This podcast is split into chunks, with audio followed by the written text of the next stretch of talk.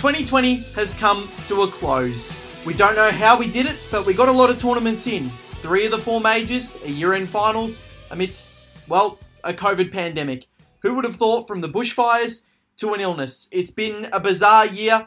It's been a crappy year, but it has been a good year in many ways, and we've seen so many wonderful stories in the tennis world that we've been able to cover and chat about here on Breakpoint Podcast. And we're going to be chatting about all of that and much more on our year end review show. This is Breakpoint. I'm your host, Val Febo, and joining me to review the year that was is Joel Frucci. Joel, how are you? I think this must be the first time in a long time that I've actually got the intro right first go, so I am bang on happy.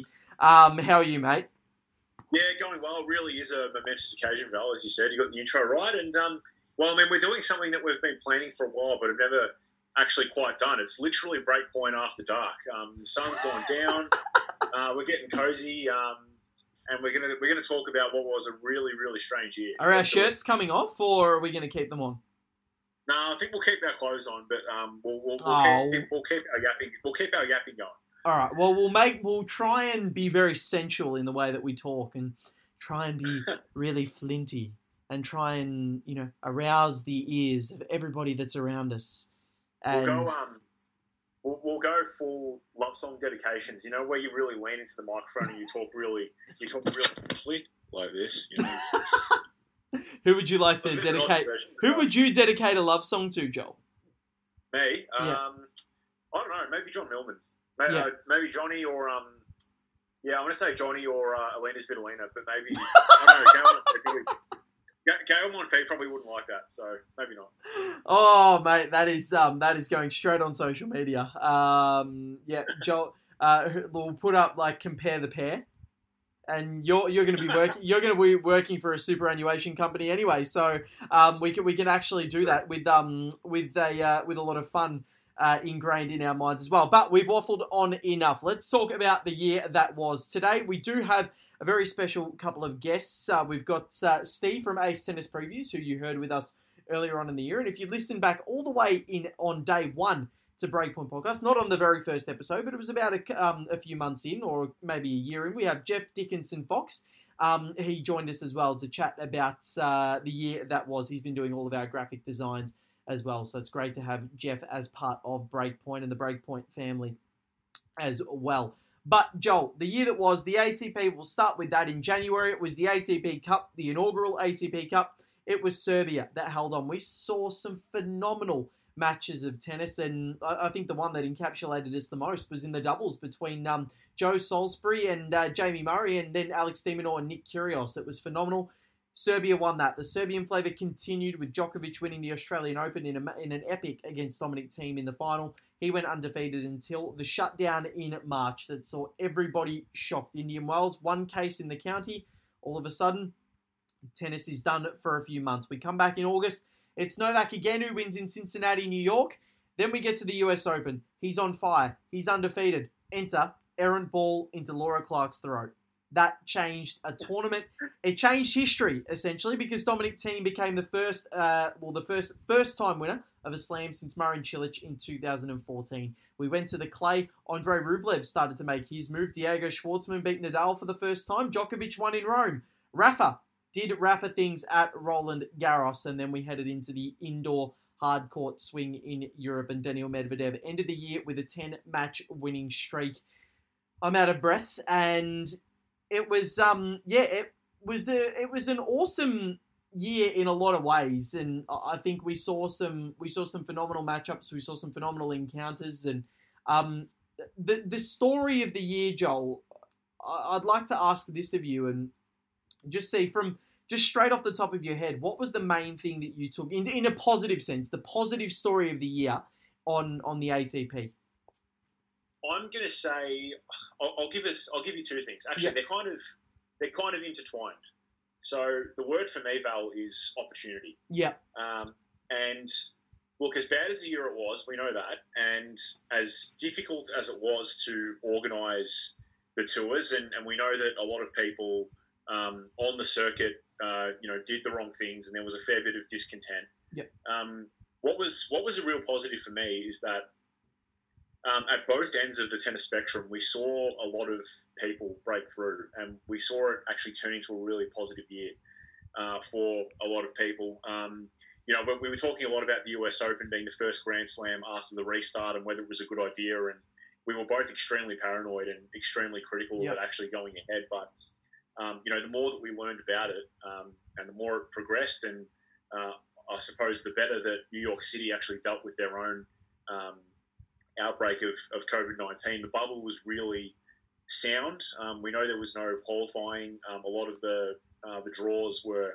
were stripped back, but um, you know, you look at a guy, and we've, we've, we've cited this one a lot, a guy like Chris O'Connell who worked his butt off for that opening to get himself into the top 128 positions, got himself an automatic uh, entry into that main draw, uh, and actually won his first round match. Set himself up a match against Daniel Medvedev. Didn't quite win that. Um, Medvedev you know, pretty pretty well got the job done um, in the end. But you know, you look at something like that and think, you know, if 2020 hadn't have come around and they hadn't have thrown up all these all these balls and you know fired off all these things, would that have happened? You know, would, would Chris O'Connell have got his um, you know first ever first ever um, main draw Grand Slam main draw win? Um, potentially no. And then you look at the other end of the spectrum, and we had finally a new Slam winner. Yep. Um, and you could probably make a case for that being in part due to um, you know, Novak. Uh, what was Mark Safoulos's word for it? Uh, throating Laura Clark. He, um, he throated probably, Laura Clark. Yeah, yeah, yeah. You could probably make a case for it in, in large part, um, you know, being thanks to that because Novak was fairly unstoppable at that point. Um, although he had lost that first set against Pablo Carreño Busta, we can't forget that. Um, well, he was down a break. He hadn't lost it yet. Yeah, or was on the verge of losing it. Anyway, um, Dominic Thiem got himself his maiden Grand Slam, really pushes the, the big three. Um, you know, we, we desperately needed a new slam winner in, in men's tennis, and, and we got it. So, as yeah, as tough as it was, 2020, there was uh, you know quite a few positive things that happened. Yeah, and, and you're exactly right. There was, and I think John Millman, another big one, winning his first ATP title in Nur. We saw the emergence of Andrei Rublev, um, winning five titles this year. He was the title leader, equal match win leader of the tour. We saw, um, and we saw Diego Schwartzman, 170 centimeters, reach well. We think it's his ceiling, but who knows? He's a semi-finalist at Roland Garros now with with his win over Thiem in a five-hour epic. Played pretty well against Nadal as well, but we saw him reach a career high ranking of eight and play the ATP finals as well. And I think that was such a positive, and even dating back to January, I think amidst the bushfires um, there was a lot of smog. There was doubt around the Australian Open, the air quality there as well, as to whether things would go ahead as normal. It did. The ATP Cup was a resounding success, and we saw some brilliant matches. And leading into that, what what was your best match of 2020 on a on a men's sense?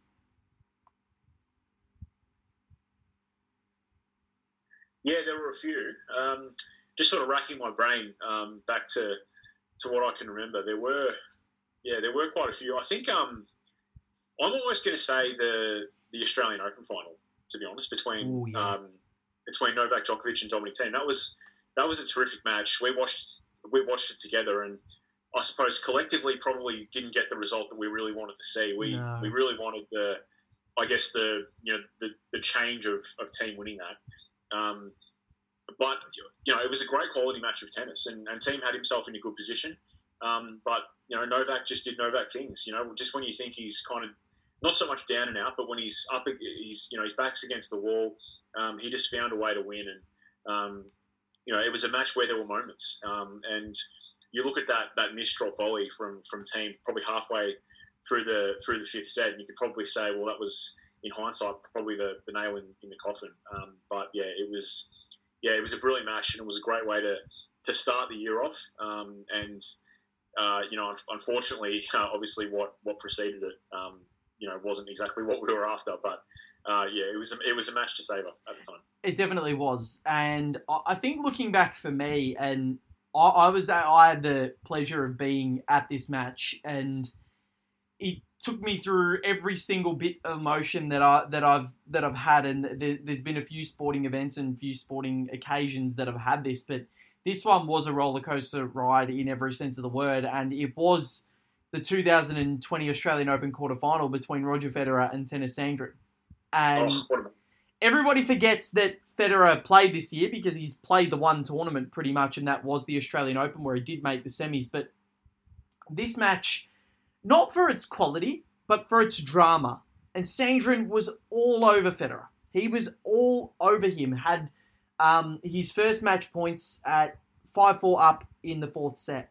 Then he had a couple more in the. Um, then I think he had two more. So uh, at six five up in the fourth set. Then we get to the fourth set tiebreaker. He has another four match point opportunities, and Federer manages to save them all. And it was just so tense. Federer didn't want to make that error. He was making Sandgren play the points. Sandgren got tight, and Roger ended up holding on and winning that fourth somehow um, in an epic tiebreak that I think he won 10 8. And then all of a sudden, the fifth set, he comes back and wins it, and the crowd just went bonkers towards the end of it because it was a true Houdini act. And then I think if you look later on in the year, we did have some epic three set encounters. I think the match between um, uh, Dominic Thiem and Novak Djokovic in, um, in, in the ATP finals on a more recent um, uh, on a on a more recent occasion than what Dominic Thiem and um, Diego Schwartzman produced at Roland Garros in the quarterfinals this year. That was a five-hour epic. So I think we've been blessed this year amidst all the crap that we've had to deal with. We've been blessed with some good tennis. Yeah, we have. Um, and uh, on top of on top of my best match, I'll give a, a close second to uh, Borna Coric versus Stefanos Tsitsipas at the US Yes. Open. That was an outstanding match of tennis. It really was. It was. It was an ultimate choke from Tsitsipas, wasn't it? How many match points did he have? I think Yeah. five or served for it a couple of times. It was just, it was a Yeah. disaster for him. And Borna Coric ended up getting through to um, his first Grand Slam quarterfinal as well. So um, brilliant stuff from the both of them. Um, from the both of them in that encounter. Your best player of 2020, Joel, for the men. Oh yeah, that's that's a tough question. There's been a few. I think uh, I'll, I'll stick with who I said on on uh, our uh, end of year show for for the tennis menu. If you head over to the tennis menu on YouTube and uh, on Facebook, Twitter, and Instagram at the tennis menu, uh, I said Andre Rublev, um, 41 wins for the year, five titles, about two million in prize money. I'm going to stick with him. Um, it was a real breakout year for him. Got himself a career high ranking of uh, eight and uh, first ever appearance at, at the year end finals. And what was really nice as well was we saw uh, the first ever meeting of two players that played at the next gen finals at the year end finals, which was really nice. Um, uh, Rublev and uh, and Tsitsipas as well. Exactly, and they only played two years ago at the at the next gen finals. So I thought it was. Yeah. I, I, I love that initiative still by the ATP um, to have that next gen finals this year. It couldn't Agree. obviously go ahead, but it should be included as an ATP title, and I still reject the fact that it's not because it used to be, and then they changed it. So very irritating. Paul, they need to they need to fix that up. But I concur. Rublev had a really bloody good year, but I, I'm going to have to go with Dominic Thiem. I think that the way he played and the consistency that he showed, he was the only player, male or female, to make the quarterfinals at all three slams this year. And I think that the way he went about his business, the way he plays is just, it's just so exciting to watch because it's brute force. It is brute force. And I think it's, we had we've we've had those players with the one-handed backhand that have been able to come through and um, uh, behind the big three, and we've had Stan. Now we've got Thiem that's pushing that barrier. That brute force power that he's got, very much like Stan, can win Grand Slams, and that's what we've seen. The ability to take the game away from your opponent, but play good defensively as well, and that's what he was able to do. He was able to play that um, that exciting, flashy tennis but also the defensive tennis. And and Mark Safoulis has said it on this show before. Um, attack wins matches, defense wins tournaments, and that's what Thiem was has been able to develop and produce over the last couple of years on clay. Yes, but he's got that on hard court now, and I think that's the most impressive thing for me this year with what Dominic Thiem has been able to um, establish about his game. And he's entrenched himself as one of the big guys in tennis now that can go um, with the big three over best of five. So it's it's extremely impressive what he was able to do this year. Joel, your now this one's interesting because we'll go worst player. Who Yep. had the worst season? You can say on court, off court, does not matter. Yep. Yeah, so look, there, there, are two that comes to mind. I'm sure I'm sure one of these guys will, will get brought up at some point. Um, I, I, might, I might leave that one to you, and if if you don't mention him, then we'll, we'll mention him because he deserves a mention because um, it's been that bad. Um, but um, yeah, look, I'm going to go going to go a bit sort of left field. He's a guy that you know he's not he's not he's not up in the up in the, you know the, the upper echelons of tennis, but he's certainly there or thereabouts, um, up around the 30s, 40s. Uh, Nicolas Basilashvili. Um, geez, ever since ever since the, the COVID restart, um, or the, the, break and then the restart after the COVID break, I should say, he he was just awful. Um, I mean, I'm not, I'm not exactly sure the number of matches that he played, but he didn't win any matches, and he only won one set. Now that is uh, horrendous, and what's perhaps even worse is the fact that um, next year uh, in Georgia he's uh, off to trial for um, domestic abuse related charges. So. Uh, yeah, look, certainly not a not, a good year at all for, for Nick Nicholas. Yeah, definitely not. Um, look, I'm actually not sure where you wanted me to go here um, with the next one oh, because really? I was ex- I was expecting you to say one player, but I you know well, say, say, yours, say yours, and then, and then we'll go from there. All right, well you know who I'm going to go for, and yes, he won a slam in January. Yes, he was almost unbeatable on court, and all these other accolades. He was playing so well, but you know what? Off court, he had a shocker. He was terrible, and it was his whole family, it was his whole fans, everything around this Djokovic stigma was just terrible this year. His antics in the Australian Open final, disgusting. The Adria Tour, and not taking any responsibility for it, disgusting. Promoting charlatans on his Instagram account, disgusting. Promoting anti vax, disgusting. His fans, sycophants, disgusting. His wife, promoting um, that the COVID or that COVID is a conspiracy on Instagram. Disgusting. His father that's saying Grigor Dimitrov ruined the Adria Tour. What what's the word, Joel? Well, what is the word? Disgusting. Everything about it has been disgusting. His mother saying he was chosen by God, that he's the second coming of Jesus. She didn't actually say that, but um, yeah, it's honestly, it was a disaster. Then Laura Clark then the PTPA. This guy, and and he did, and he barely expressed his apology through any of it, and he had to urge his fans to stop abusing Laura Clark online, and I and uh, it was just honestly, it was a it was a really torrid year for Novak Djokovic, and it just entrenched that I was right about him all along. Ever since he beat Chris Guccione in that Adelaide final back in 2007, I knew something was up. I knew something was up and I was right. So yeah. that's mine. Um, was that who you were expecting me to go for, or was it was it uh, the uh, other kind of elephant in the room? No, well, it wasn't. Well, actually, it was and it wasn't. Like I knew, I knew Novak was going to come up at some point, but um, the man, the man that I had on the tip of my tongue was um, Mr. Alexander Zverev. Now, Alex, you are an absolute peanut, my friend. just, oh, seriously, just the way that he is dealt with the off court stuff is just horrendous. I mean, mate, you could not have handled it any worse. Like taking prompts from your phone, not so subtly in a press conference. Um, shocking what he said to Medvedev's wife um, in Paris. Awful. Um, just just shocking, and it's a it's a real pity because um, he's actually had a really good year on court, but just the way that he's handled himself off it has just been absolutely shithouse, to be honest. Yep, yep. And Joel, uh, Joel, we know he loves dropping the uh, dropping the curse words on uh, on this show.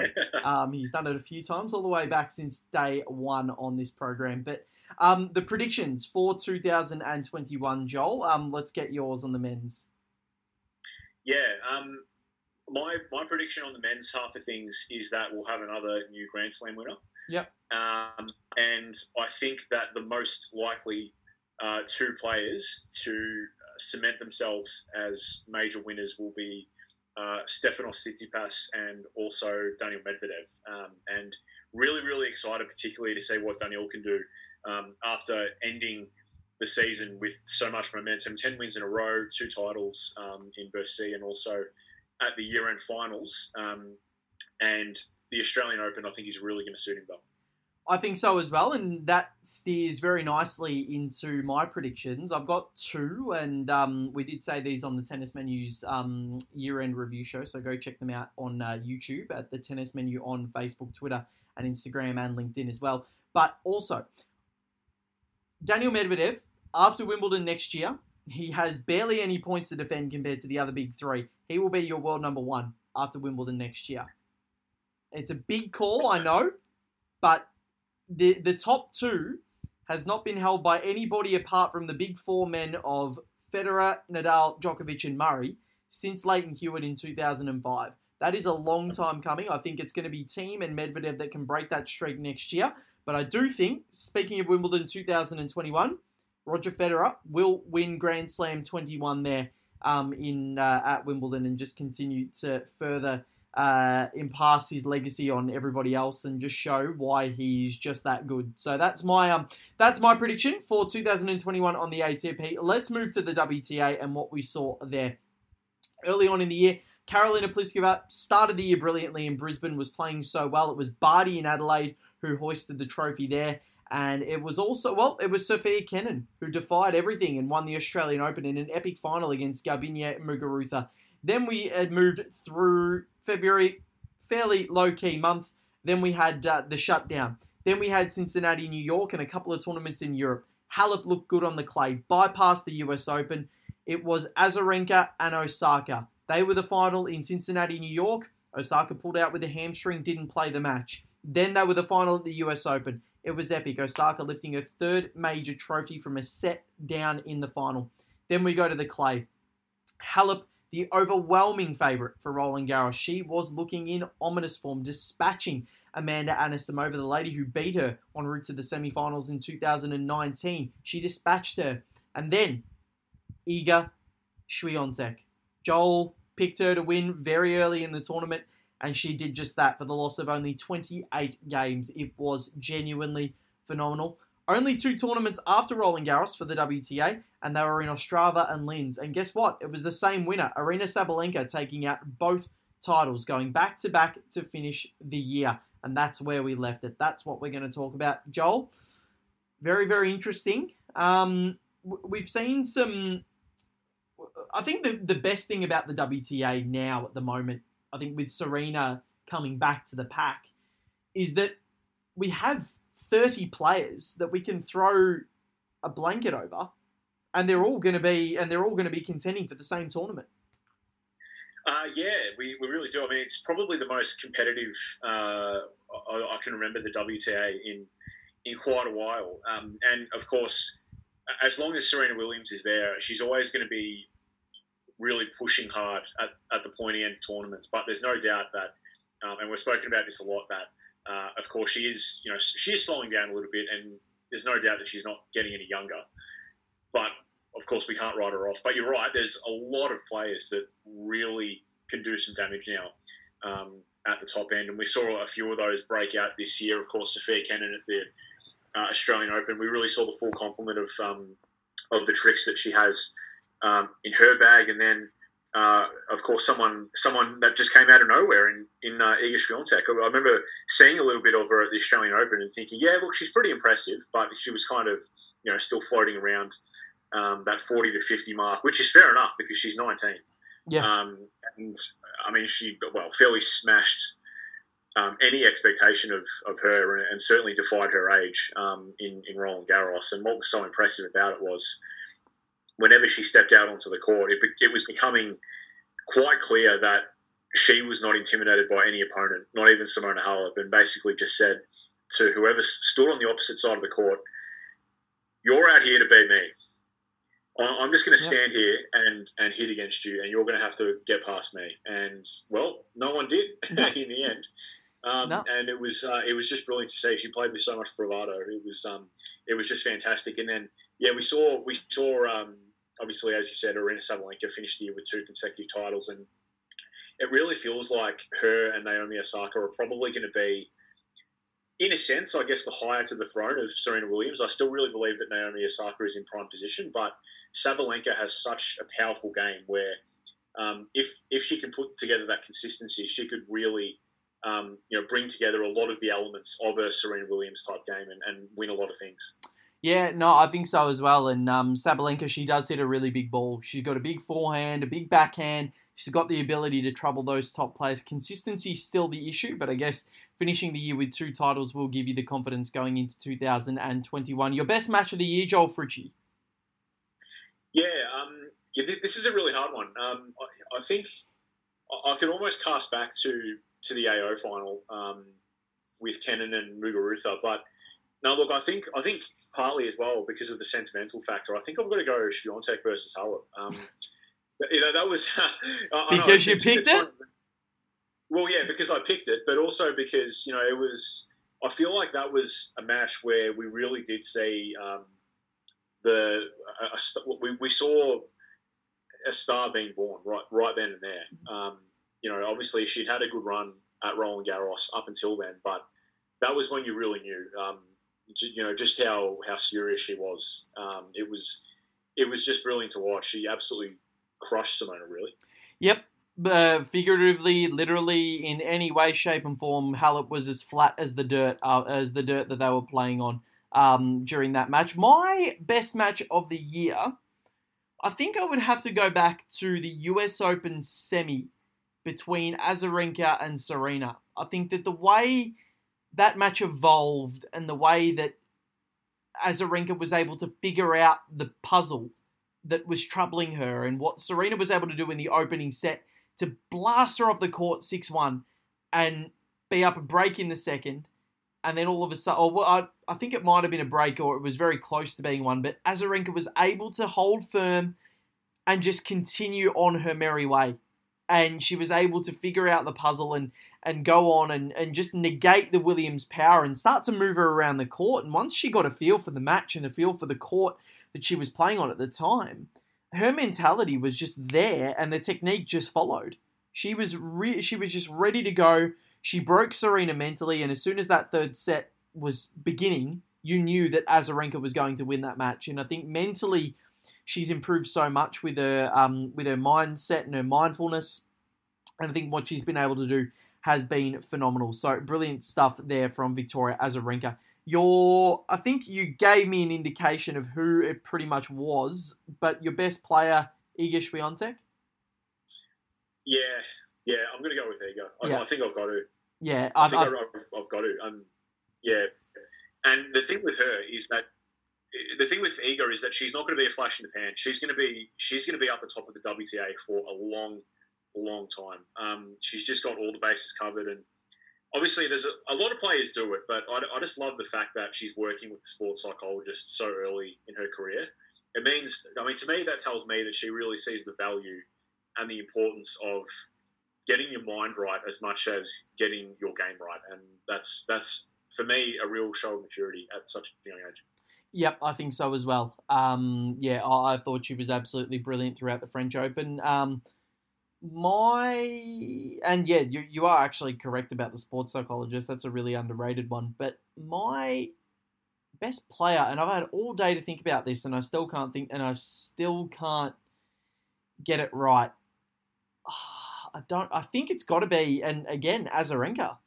I think for what she was able to do, what she was able to come back from, um, I think it was the story of the year, really, to see her doing so well and, and getting to another major final after seven years in the major final wilderness. So, yeah, brilliant stuff from Azarenka. Your worst player, Joel?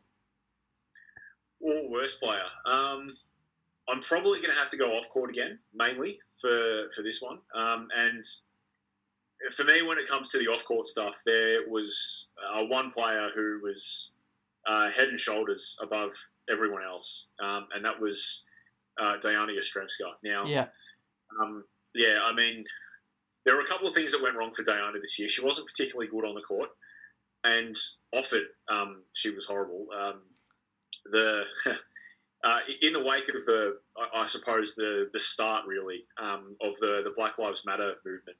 Um, she posted, she thought to post those photos of herself in essentially half natural, half blackface, which is what it was really. Um, and oh, yeah, it was just it was just so ill considered. I, I, can't believe that she did it. Um, you know, uh, we can say we can say like who was advising her, but I mean, she should have been aware of that. To be honest, um, there was really no excuse for it. Um, and then and then also um, later in the season, there was the breakup with her coach, um, Sascha Bajin, who now um, is uh, coaching Karolina Pliskova going into next year.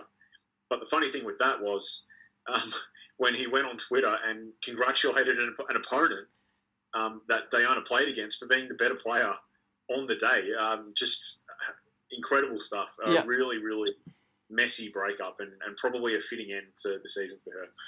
Yeah, I think so, and yeah, it, just wasn't a good year for Diana Yastremska. I've I've pretty much got her as well. The one other one I do have to throw forward is Sara Errani for her piss poor effort in the Roland Garros uh, second round against uh, Kiki Bertens, or was it the first round? I can't remember. But taunting an injured player, definitely not on on uh, that part. But but a bit of news before we do get to our first get and our predictions.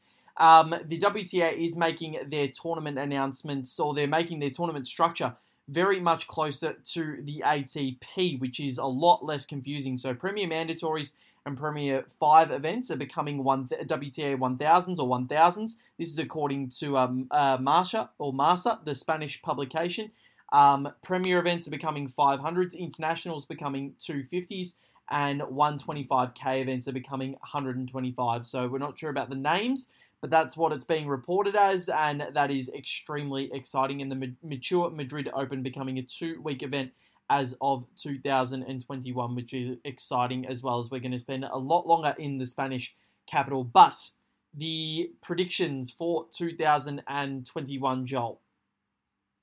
Uh, yeah, been yeah, this is an interesting one. Um, you know, I think there are going into next year. There are probably there's probably a couple of players that really come to mind. Certainly, um, you know, when we talk about Serena really slowing down and, and kind of who is waiting in the wings to kind of uh, jump up to the top of, of women's tennis, there's certainly a few players uh, in that top ten that we can look at and we can say they have enough uh, to make a serious impact um, on on the tour.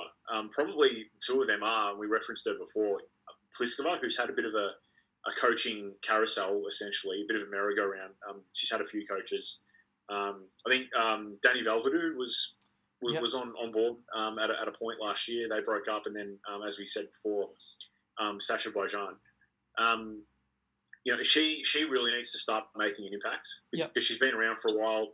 She's been a world number one, but she's still yet to win a major.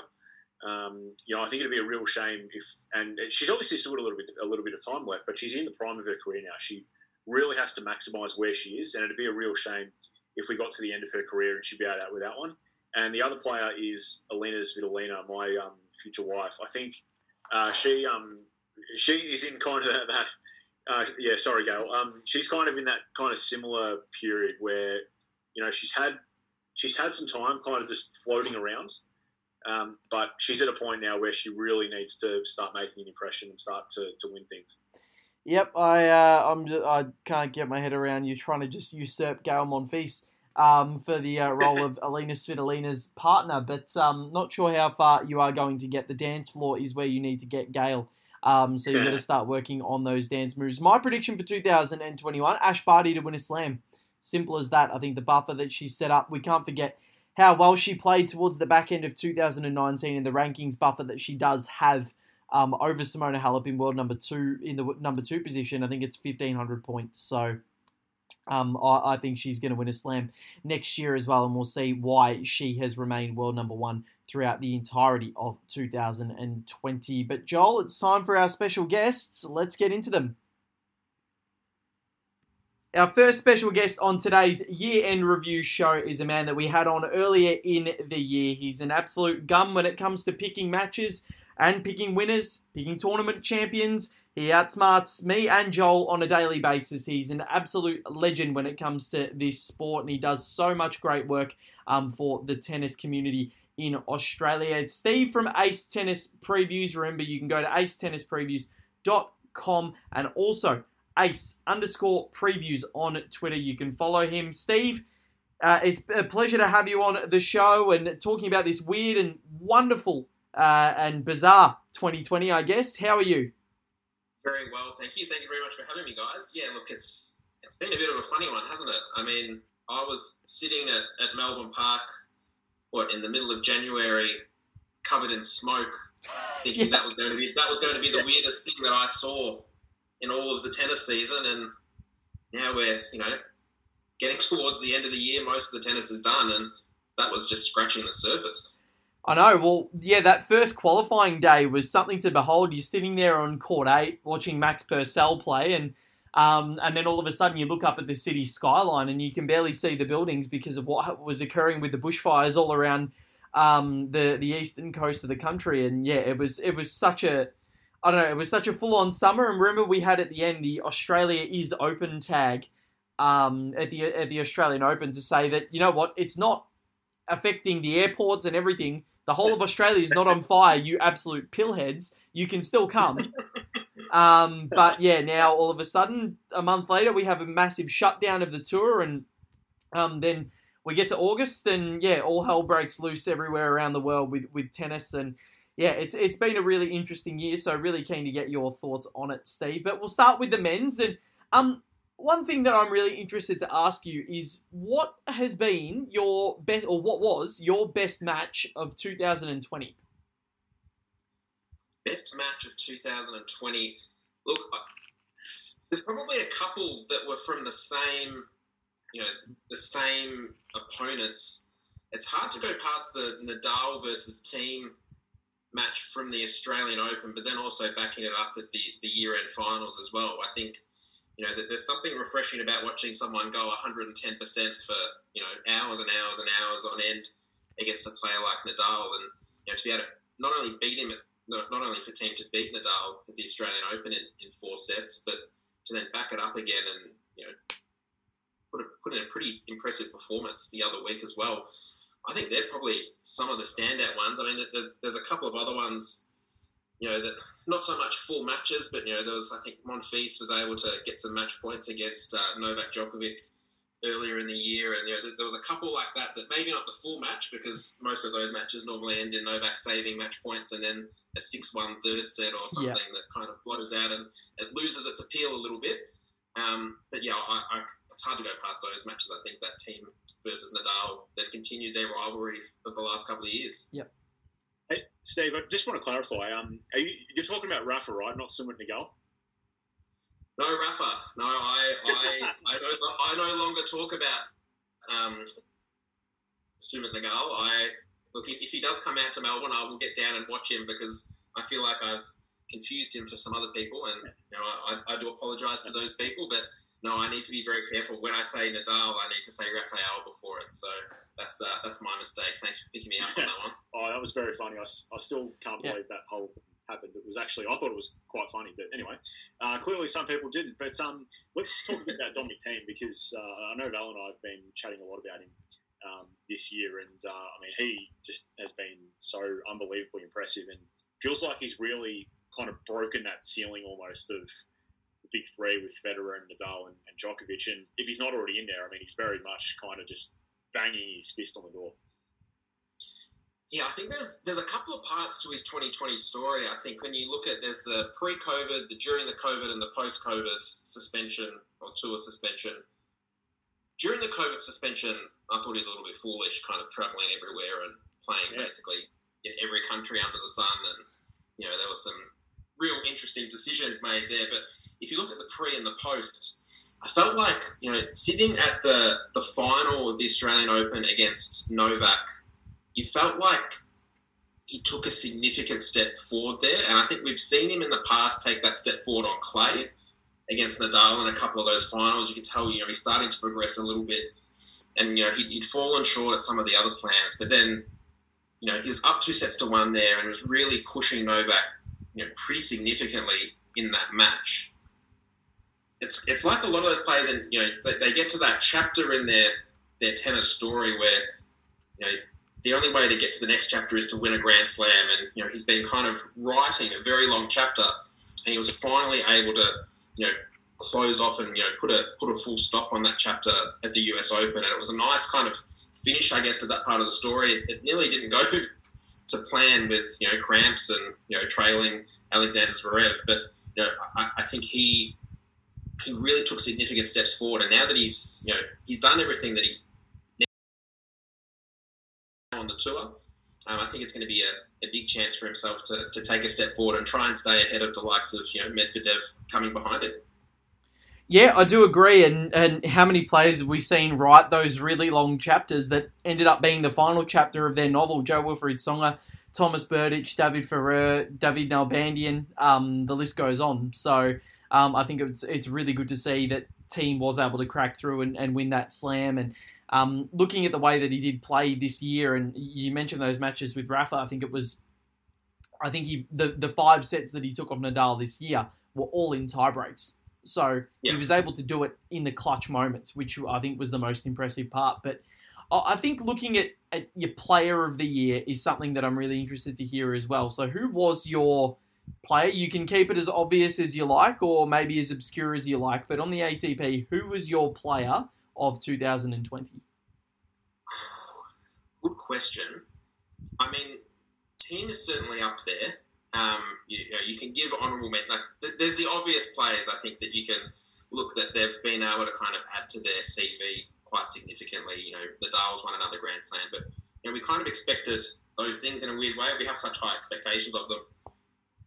It's hard to go past, in a weird way, it's hard to go past John Millman just because of how the season finished off. And it was a real, I feel like that that week for him winning the title was a real summary, I guess, of, of what he's kind of gone through in his career to get to that point. And I think when you look at his attitude and you look at his demeanour and how he handled that week, compared to, say, O'Reilly Opelka, who tweeted it would be impossible to break even financially travelling and playing in the tournament, do you think Millman cares about it now, having won a title? Like, I, I think it's it's those little stories. I think that you know Millman could have easily been the next Benneteau in terms of not winning a title and you know putting together these performances. I think it was was it Tokyo last year where Yep. he copped Novak Novak in a final. Like you, you look Yep. at those things and you, you think that you know there's been all these situations you know up against Federer at the Australian Open and, and kind of pushing through. I think you know I'm more interested in those stories, particularly on the men's side. But I think, yeah, if, if you're looking at the top tier, it's got to be you know Dominic Thiem with probably Medvedev not far behind, Yeah. which is impressive considering he had a pretty poor stretch there. And and from that that next tier, I'd have to say, you know, yeah, probably probably John Millman.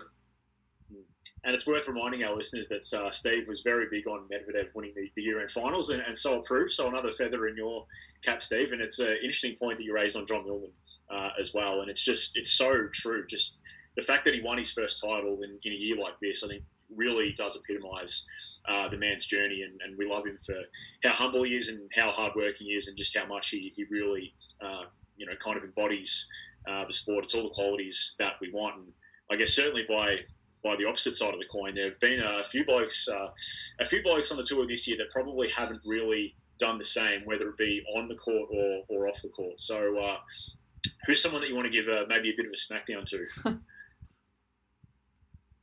Look, I think you guys have a award named after him, don't you? It, it's we do. We do. I like if you compare my life 12, 12 months ago to now, like things have, have changed significantly. Even 11 months ago, I was in Brisbane watching Benoit Paire play um, Lovic, I think it was, and I think it got to you know he was serving for a, a straight set win, and it all just kind of fell apart. He had some match he had some match points at tiebreak, smashed his rack, and I thought here we go, this is going you know this is going to be Benoit's year again of just absolute turmoil. And then he turned it around and won the third set. And I thought, oh, maybe Benoit's kind of turned the corner. Then he went and played cards in New York, and it's all seemed to have just capitulated. The social think- butterfly. Well, exactly. I, I think you know he's he's one you'd have to look back, look at. The other one that I would consider as an honourable mention, and this is ignoring. I think you put the Adria Tour cluster as their own entity that probably get their own award off to the side somewhere. I I just hope Sam Querrey hasn't ruined the Australian Open for everyone. Have we found? Have we found him yet? Yeah. I don't know, but I hope he doesn't come to Melbourne. Yeah.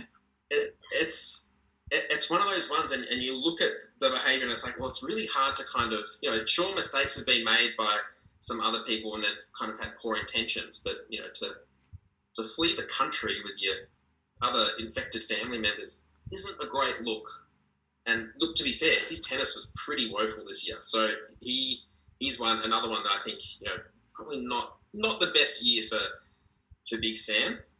Yeah, definitely not. Um, former top ten player has had his time in the sun, but yeah, his um his private jet escapade out of Russia was uh, was fairly interesting to say the least. We'll move over to the WTA now, and um, there's been some cracking matches there this year as well, and I, I think it's been so even throughout the entire of the season. Um, in terms of just being able to throw a blanket over probably 20 or 30 players in any in any given tournament or any given scenario. What was your best match on the WTA? Oh, I'd probably go back again to the Australian Open. And, This and is good. I like final. this because we're actually going back and reminding people that there was a pre-COVID tour.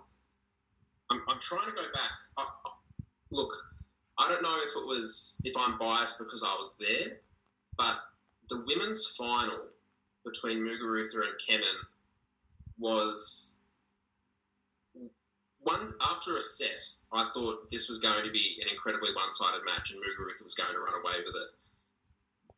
The it, while it may not have been the best match overall, I think there was a game in the third set from Kenin was it at three all or somewhere in that kind of ballpark where she was serving at love 40 and she's reeled off five winners to basically flip the script entirely. And I remember sitting there going from, you know, I've never gone from, well, she's she's in all sorts of trouble to I don't think she'll lose in five points before quite like I did that night.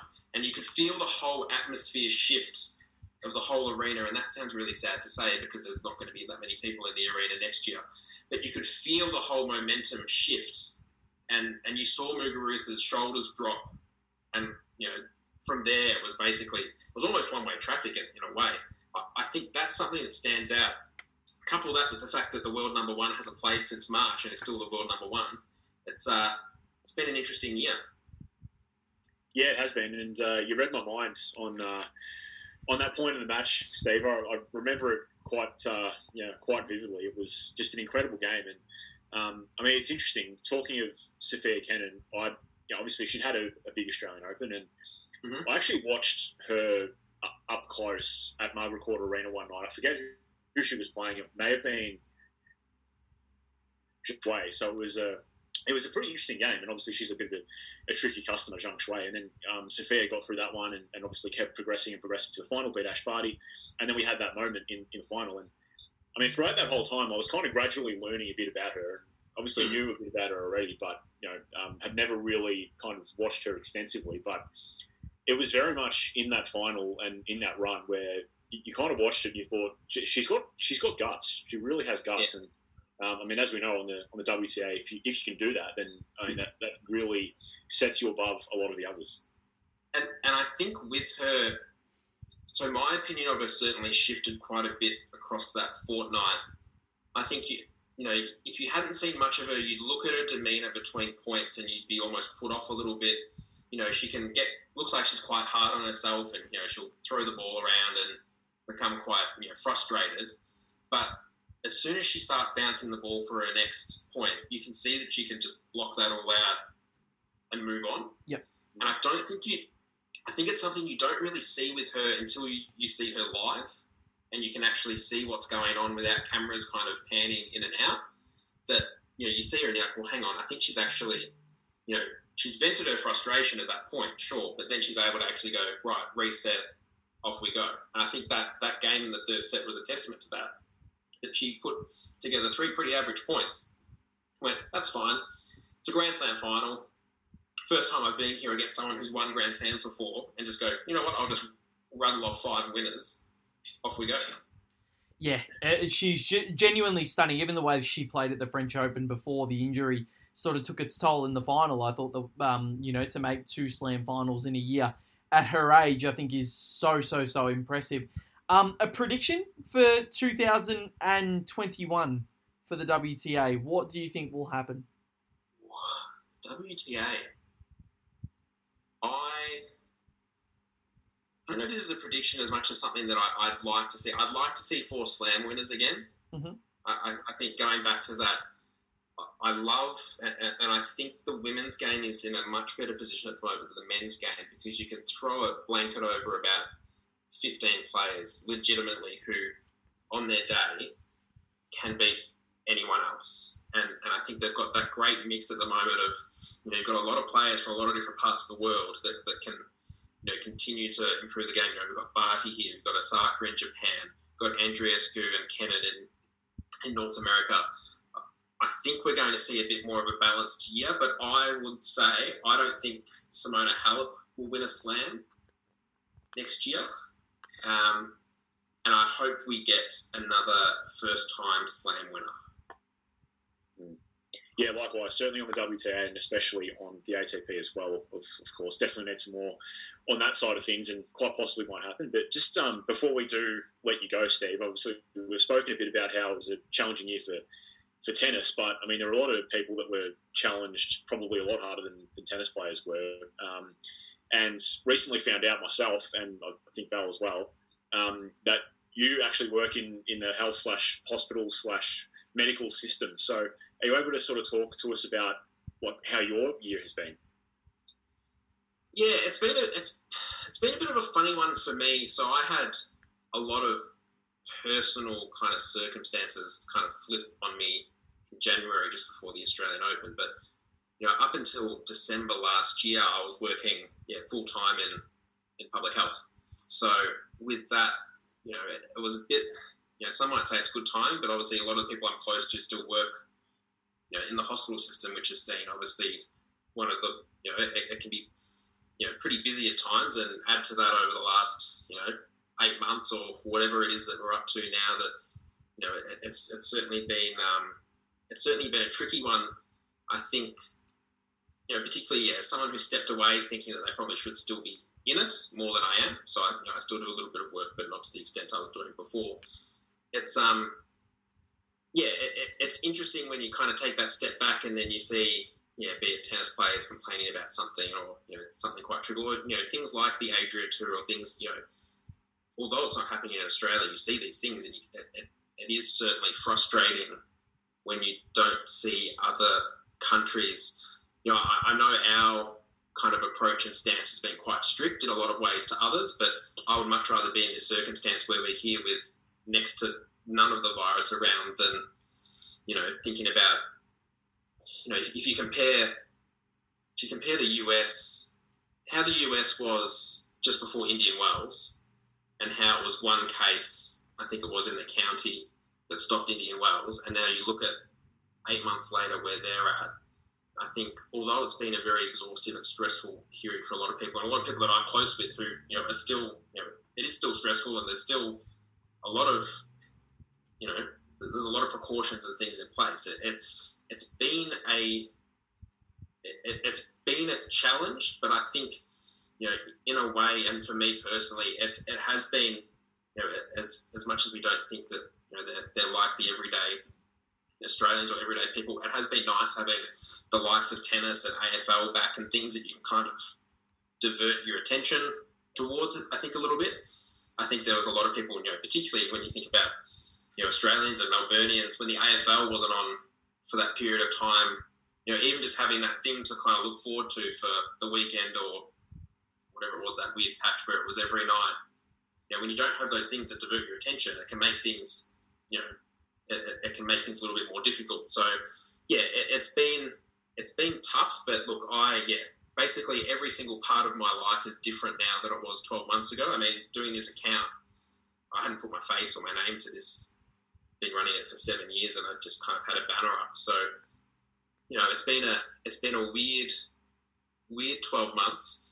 But I think that's the thing you have to try and make the most out of what you can, and, and hopefully that's kind of the motto and, and what we see over the next couple of months, particularly with with tennis in Australia as well.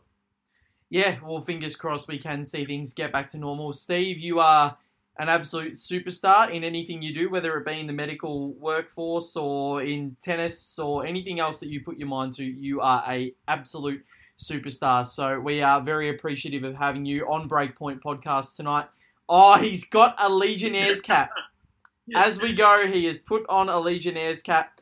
Um, I if I could screenshot this without making a noise, I would. But um, th- that is that is absolutely brilliant and uh, a perfect way to end the interview. Steve from Ace Tennis Previews. Remember, get around the website acetennispreviews.com and on Twitter ace underscore previews. Follow him. He does everything well. He's a superstar when it comes to picking uh, matches, winners, whatever you need. He's much better than Joel and I at that. So um, if you do need picks, go to Steve because he's uh, he's your man. Steve, thanks so much for joining us here on Breakpoint Podcast. It's been a pleasure as always. Not a problem. Thanks very much for having me, and Happy New Year if I don't speak to you beforehand. And Merry Christmas as well. Steve from Ace Tennis Previews joining us here on the podcast. And from one guest to another, we've had Steve. Now it's time for this special, special, special man. And we can't hype him up enough because his graphics for our podcast are well and truly, well, they're orgasmic. And. and I've said this directly to him on messages, and we have had him on the show. If you were listening from very day one, um, back when we used to do the show from the La Trobe University studios, we had this man in. His name is Jeff Dickinson Fox. He does all of our social media graphics and all of our show graphics and the and the tweets with our quotes and anything else in between. He's our man. He's offered to do it for us, and we thought, you know what? It's our last show of the year. We have to get Jeff on. Jeff, how are you? And thank you for jumping on, and thank you for all the work that you've done for us this year because um, uh, it is marvelous. Thanks, guys. Yeah, great to jump on. I mean, you had John Millman on last week, and look, I can't fill those shoes. I'll just be upfront with that. But yeah, great to join you nonetheless. Well, I didn't call John orgasmic, so that's got to be that's got to be some sort of um, some sort of upgrade, I guess. Um, but how, how's everything been going for you in COVID? We're not in the same state. You're in. Uh, am I right in saying that you're still in Canberra? Yeah, in a short-term Canberra placement, really trying something new. Um, yeah, commonly I work in sport like you guys, but um, you know we've all been displaced in one way or another th- because of COVID, and that's brought up some other job avenues in uh, in Canberra for me in health. So a bit of a new challenge. Yeah, definitely. It's um this year has been one of absolute craziness. So that's why we thought we'd get you in to chat a little bit about the craziness of tennis in 2020. And what has been your take of the year in tennis, and what have you thought of of what's happened and what's gone on, and um, what's been the highlight?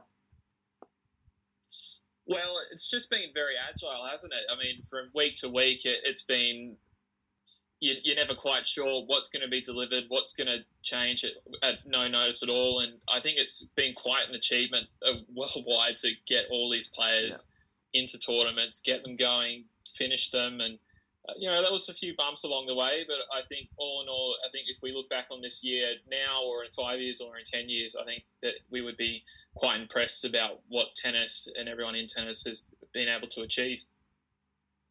Yeah, absolutely. And having actually worked in health for a period, Jeff, do you, do you kind of like look at some of what's happened this year, mainly off the court, but obviously we've seen probably what we call something of a lack of perspective from certain people on uh, on the respective tours. But you kind of like look at it now from a health point of view and go, yeah, that was maybe a little bit over the top, so to speak. Yeah, it looked like some risks were taken that were perhaps too adventurous. I mean, I can understand having the confidence and trying to roll these events out and, and learn from previous mistakes, but we just yeah, it partly was a, a, reminder of how lucky we are to be in Australia because really I can't really comprehend some of the challenges those overseas tournaments faced, and um, you know I guess you you understand that you need a bubble for tournaments to work, and you you need people to be monitored to self isolate, but actually pulling that all together logistically, I mean, sometimes it's just not possible for some of these uh, areas hosting tournaments. So, um, look, yeah, lots, lots of, lot more respect for health uh, precautions, I think, now from around the world. Yeah, absolutely. And uh, well, in the end, it did work for, for some people, and we're glad that it did work for, for John Millman, who the three of us absolutely love. And um, of course, Scott his title and really the probably the, one of the most unlikely of locations. I know that uh, Val and I have, um, and certainly a lot of players that we've had on the show, have had a, a little bit to say about uh, Kazakhstan. And it's been more, it it's been more Uzbekistan. Uzbekistan. Mainly, mainly Uzbekistan, but also Kazakhstan to an extent. Although Johnny did say that he was actually quite well looked after in in Kazakhstan. But I mean, like, j- just your your reaction, um, Jeff, to Johnny winning that title because we all we all know that he deserves it so much. Yeah, it's it's a, a massive a- achievement. I mean, he's just a, a great role model for the sport and such a hardworking player. Having been from Queensland myself, seeing John Millman from the early days go right through. Uh, you know, he's he's always been stayed true to his character and worked really hard and deserves everything he can get coming from all those tough injuries, which he talked about a bit on your show last week. So, yeah, I'll be cheering him. But he's 31. I reckon he's got more in him. As, as he said, he's hoping for a big year next year, uh, and I reckon he can deliver. I think we all do. And um, Joel and I saw firsthand last week that John Millman is the nicest guy ever, and we all we all want the good guys to succeed. And seeing what he's been able to do has been a real revelation. But I guess Jeff, looking ahead to 2021, there's a lot up in the air at the moment in terms of what is going to happen, and especially we don't even know if the Australian Open is going to go ahead. Feb one is now the the day that we're sort of hearing about now, but what do you think will happen on a men's and women's perspective? It's uh, all up in the. That's tough to say. It's all up in the air. Um, just going through the rankings right now. I mean, you've got some really, eh, particularly the top fifteen. You, you've got your in the men's side at least. You've got your your men that have been there for for a decade or more, and your Djokovic's, your Nadal's, your Federer's. Um, but then you can also see the youth coming through, and like Medvedev and and Thiem perhaps this is the time where we see more of a transition to the next uh, generation of the top tier tennis stars. And same for the women's side. I think more so in the women's side, where we've got more of an opening of the young players coming through. I think that's really something that's going to be emphasised, and just the way those rankings work. I mean, you've got some really high-profile, well-known players that have quite a low rank, um, and in terms of say Grand Slam seeding, it's really going to not work in their favour and, and could help to usher in some new uh, new talent. That's a great segue because I want to talk about the Australian Open with you boys, particularly with you, Jeff. Forget about the players, right? Are we going to see you make an appearance at the Australian Open next year? Because we need to have some beers. Yeah, absolutely. Look, yeah, there's there's uh, plenty of reasons to come to Melbourne, and the Australian Open is one of them. Look, I'm trying my hardest. Um, I, have complete respect for the organisers of the tournament and for the Victorian government and everyone trying to get this thing up. It's it's a major uh, thing for the economy and for getting everything back to normal as soon as possible. Um, so look, uh, fingers crossed. and regardless, beers are definitely on the agenda. Well, we can try and do something virtually, but it's just not the same. I think I'm so sick of I'm so sick of doing things over Zoom um, that you know it's it's helped us a lot this year. But I think it's going to be nice to actually have that human interaction as well. But um, yeah, looking at the Australian Open, um, what are your thoughts? Is it is it feasible to try? Do you think February one is actually a feasible day to, to actually start it? If that is the if that is the go to if that is the go to date, I guess, because they're even suggesting that qualifying might even be in Dubai next year. Yeah, that would be something, wouldn't it? Just all the all the ways to try and get this going. I mean, we've already seen um, tournaments around Australia have already confirmed to not go ahead, and all the tennis, if it does get played out of Victoria, um, February does look like the best possible chance, in my personal opinion, to get the Australian Open up and going in 2020. Um, if you start going into March and April, that's you know you're losing that that slot that the Australian Open has and draws many fans for. And I know from a say a broadcaster's perspective, if you start going March and April, then in Australia you're starting to clash with winter sports, and you're not going to get as much of an audience and around the world it's perfectly like the Australian Open in January it's it's in a normal year the biggest sporting event in the world So if you start going February, March, you're sort of losing that that association that the public has with your tournament, and, and you're not going to get as good a result. So I think all involved would be looking to if it if it is not possible to do January anymore, uh, February would be a target that they would be strongly uh, hoping for. Yep, I definitely agree. Before we do let you go, Jeff, uh, it would be remiss to ask how you got so good at doing your graphic designs because they are phenomenal. So talk about uh, your graphic experience with us before we do let you go. Basically, taught a lot of it myself off YouTube tutorials and on various on the job experiences there's still plenty for me to, to learn and to do. So I'd suggest anyone that's looking to get into graphic design to jump on YouTube or yeah, find people who are creating cool stuff and they normally do videos on how they've made things. It's a quite visual learning experience, which makes picking up graphic design on your own one of the more uh, feasible things to do. And it's a, a great way to upskill in, in COVID when meeting people in groups and classrooms is isn't the best option. Brilliant. Well, Jeff, you are amazing, and we can't wait to see what uh, what other graphics you can produce for us in the future because they are just getting more and more marvelous by the week. So thank you very much for your efforts with us this year. It's been an absolute pleasure having you on board, and um, yeah, dinner will definitely be on us as soon as uh, as soon as we can see you, or we can just order you a pizza in Brisbane or Canberra or Sydney, wherever you may be um, and we can just send it via Uber Eats to your doorstep, and um, and that can be our way of repaying you if we don't get to see you in Melbourne throughout the tennis. But Jeff Dickinson Fox, it's been a pleasure having you on Breakpoint tonight, and thank you for all the work that you've done for us throughout this year. Cheers, fellas, and you've got plenty to be proud for this year. It's been a big effort, so congratulations.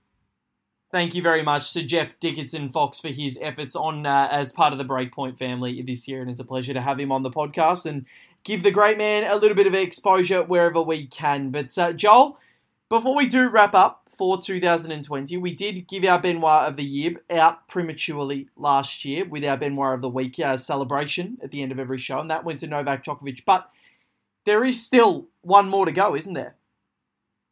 There is one more to go, and you've picked uh, Benoit of the Week this week, Val. So do you want to talk the listeners through it? Yes, I do. Um, and it's it's not tennis related, but it is, he is a Frenchman. He is a Frenchman, and I think we must we must talk about this because it was one of the most phenomenal things and one of the most all, almost disastrous things that we've ever seen in the sporting arena, and that is of Romain Grosjean in the Formula One at Bahrain Grand Prix last night. It was uh, on the or the first lap. Um, after about three corners, and Grosjean ended up going off, uh, trying to avoid a little bit of debris and a wayward car. Turned right, cut off um, Daniil Kvyat, um, just trying to avoid a collision. Um, clipped Kvyat's car in the AlphaTauri, and his Haas went absolutely flying into the barriers and ripped in half, burst into an inferno, and somehow Grosjean has emerged safe. And the car was completely totaled. It was split in half, as I said, and um, the halo that is above the, the cockpit of the car actually saving the life of Romain Grosjean because that took the complete impact of the crash rather than his crash helmet doing that uh, for him. So he said he wasn't for it originally. He's okay now. Um, pretty burnt hands um, on the top, trying to get out, as you can explain. But the footage and the photos of him emerging from that car is, um, I, I, think that's something that will be looked at, and especially at night um, in Bahrain, it was just so cinematic, I guess, and it was something like what you'd see in a movie, and it was something that I haven't seen in Formula One ever in my time watching it, and yeah, watching the footage made me sick. So, uh, Romain Grosjean, um, it was a real Benoit moment with the crash, and then to be able to be alive, I think is is so positive, and to be able to tell the tale because um, not many people uh, back even five six years ago that had to happen, that driver would have been killed instantly. So amazing to see Romain Grosjean walk out of the car and um, uh, in shock, albeit but um, he's okay, and yeah, he's uh, he's in hospital in uh, in Bahrain at the moment. Yeah, well said, well said. Um, yeah, I guess all you can really say about it is it's almost a minor miracle, really. I mean, the fact that he walked out of that alive, uh, amazing. That's his get out of jail free card news, I think. Yeah, I think so. Um, and look, he's only got, I think, three races left or two races left after this in Formula One. He doesn't have a seat for next year, and they're all pretty much filled up. So that could have been a real brutal ending. Um, you know, three races to go, and then that happens. So yeah, amazing to see Romain Grosjean okay, and hopefully it's a speedy, speedy recovery for him because um, he's one of the more likable guys. He's got a wife and three kids as well, so thank God he's okay for them as well. But Benoit of the Year goes to Novak Djokovic on six votes. He's our inaugural recipient of this coveted award that um, that we mentioned last week. He's done something that Roger and Rafa haven't. Um, but Joel, um, mate, what what can I say? Um, it's been an absolute pleasure doing this with you again. We caught up, I think it was in February before the lockdown, and, and we discussed what we could do in, in making this podcast happen again. Um, and I couldn't ask for a better person to do this with. I couldn't ask for a better friend. Um, we get along so well, and I think that's what helps with this podcast and what we've been able to do and bring the show back this year bigger and better than what we ever had. Um, but yeah, it's been an absolute pleasure doing this show again with you, and we hope to continue it into 2021 and beyond, and, and really push this thing hard because we want to try and get um, tennis on the map in this country more than what it is in the four slams. Yeah, absolutely, mate. I could say all the same things about you. Thanks for the, the nice words. Um, yeah, I mean, certainly, certainly doing this um, with you and, and, chatting about tennis um, and just all the all the nonsense that was going on really, um, you know, kind of took our minds off our own issues that were going on back here um, in Melbourne at, the time. So uh, yeah, it was really helpful in that sense. And um, yeah, on to bigger and better things next year, and hopefully we can we can see the resumption of some kind of normality in tennis. Um, there's no doubt that it won't be entirely normal, but um, let's hope that we can kind of get as close to it as as possible and, and continue to see uh, some more breakthroughs next year. Exactly right, and yeah, you you hit the nail on the head. It has got us through some very difficult times in Melbourne this year, and we we hope that um, to all the listeners that have listened in and that have shown us some support this year. Um, we do hope that we have brought a little bit of enjoyment to you with the interviews that we've had um, with the with our banter, with anything that we try to do. Um, we hope that we have brought you some enjoyment. So, um, if not, we'll work on we'll work on doing that better in 2021. But we must thank all of the listeners for listening and for showing their support, following us on social media, subscribing to the podcast. We must thank Jeff Dickinson Fox for all of the graphics work that he does and joining us on the show tonight. All of our guests this year Mark Safoulis, Brett Phillips, the multiple guests, Luke Saville, um, Mark Woodford, of course, for that uh, groundbreaking interview that we had earlier on in the year, and um, he was he was so amazing to give us so much of his time. Um, caused a little bit Andrew of Harris. Andrew Harris as well. Um, all the Aussies: John Millman, Ellen Perez, Storm Sanders, um, Daniela Hunter-Kohver, Darren Cahill, Rob Koenig, Ben Rothenberg as well has given us so much of his time throughout yeah. this year. Blair Henley, um, James Duckworth, uh, Gabriella Da Silva Fick. I'm sure I'm forgetting some of them here as well. But uh, John Alexander, Chris Guccione, there's been so many of them this year. Jed Zetzer, Jake Eames. There we go. We're getting through them all Jenny now. Drummond. Pardon? Jenny Drummond. Yep, Jenny Drummond as well. So there and there, there's just been so many, and Martin Pakula as well. Martin Pakula. Yeah, Martin Pakula, Tamani. I mean, there's been. Oh, we've, we've had some. Joel Marinko Matosevic. Oh, Marinko, yeah. He was the first one.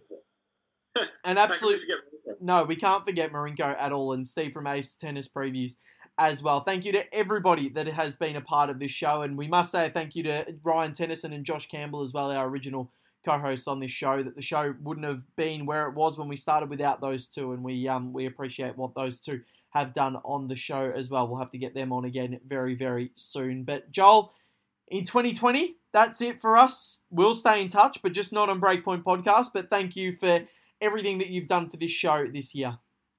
No, pleasure, mate. Thank you, and uh, see you next year. Hopefully, it's uh, it's sooner rather than later, and we're talking about the Australian Open. Exactly right. See you next year. Well, I'll probably see you next week or something like that in Melbourne, but we'll see you uh, see you on Breakpoint in 2021. Joel Ferrucci there joining me, Val Febo, and remember for the final time in 2020, you can follow us on social media at Breakpoint Pod on Twitter, Breakpoint Podcast on Facebook. Breakpoint Podcast on Instagram, and then on Whooshkaa, you can subscribe on Apple Podcasts as well, and then on Google Podcasts and Spotify. We are there wherever you get your podcast from. It's been Val Ferrucci and Joel uh, Val Febo and Joel Ferrucci, not Val Ferrucci.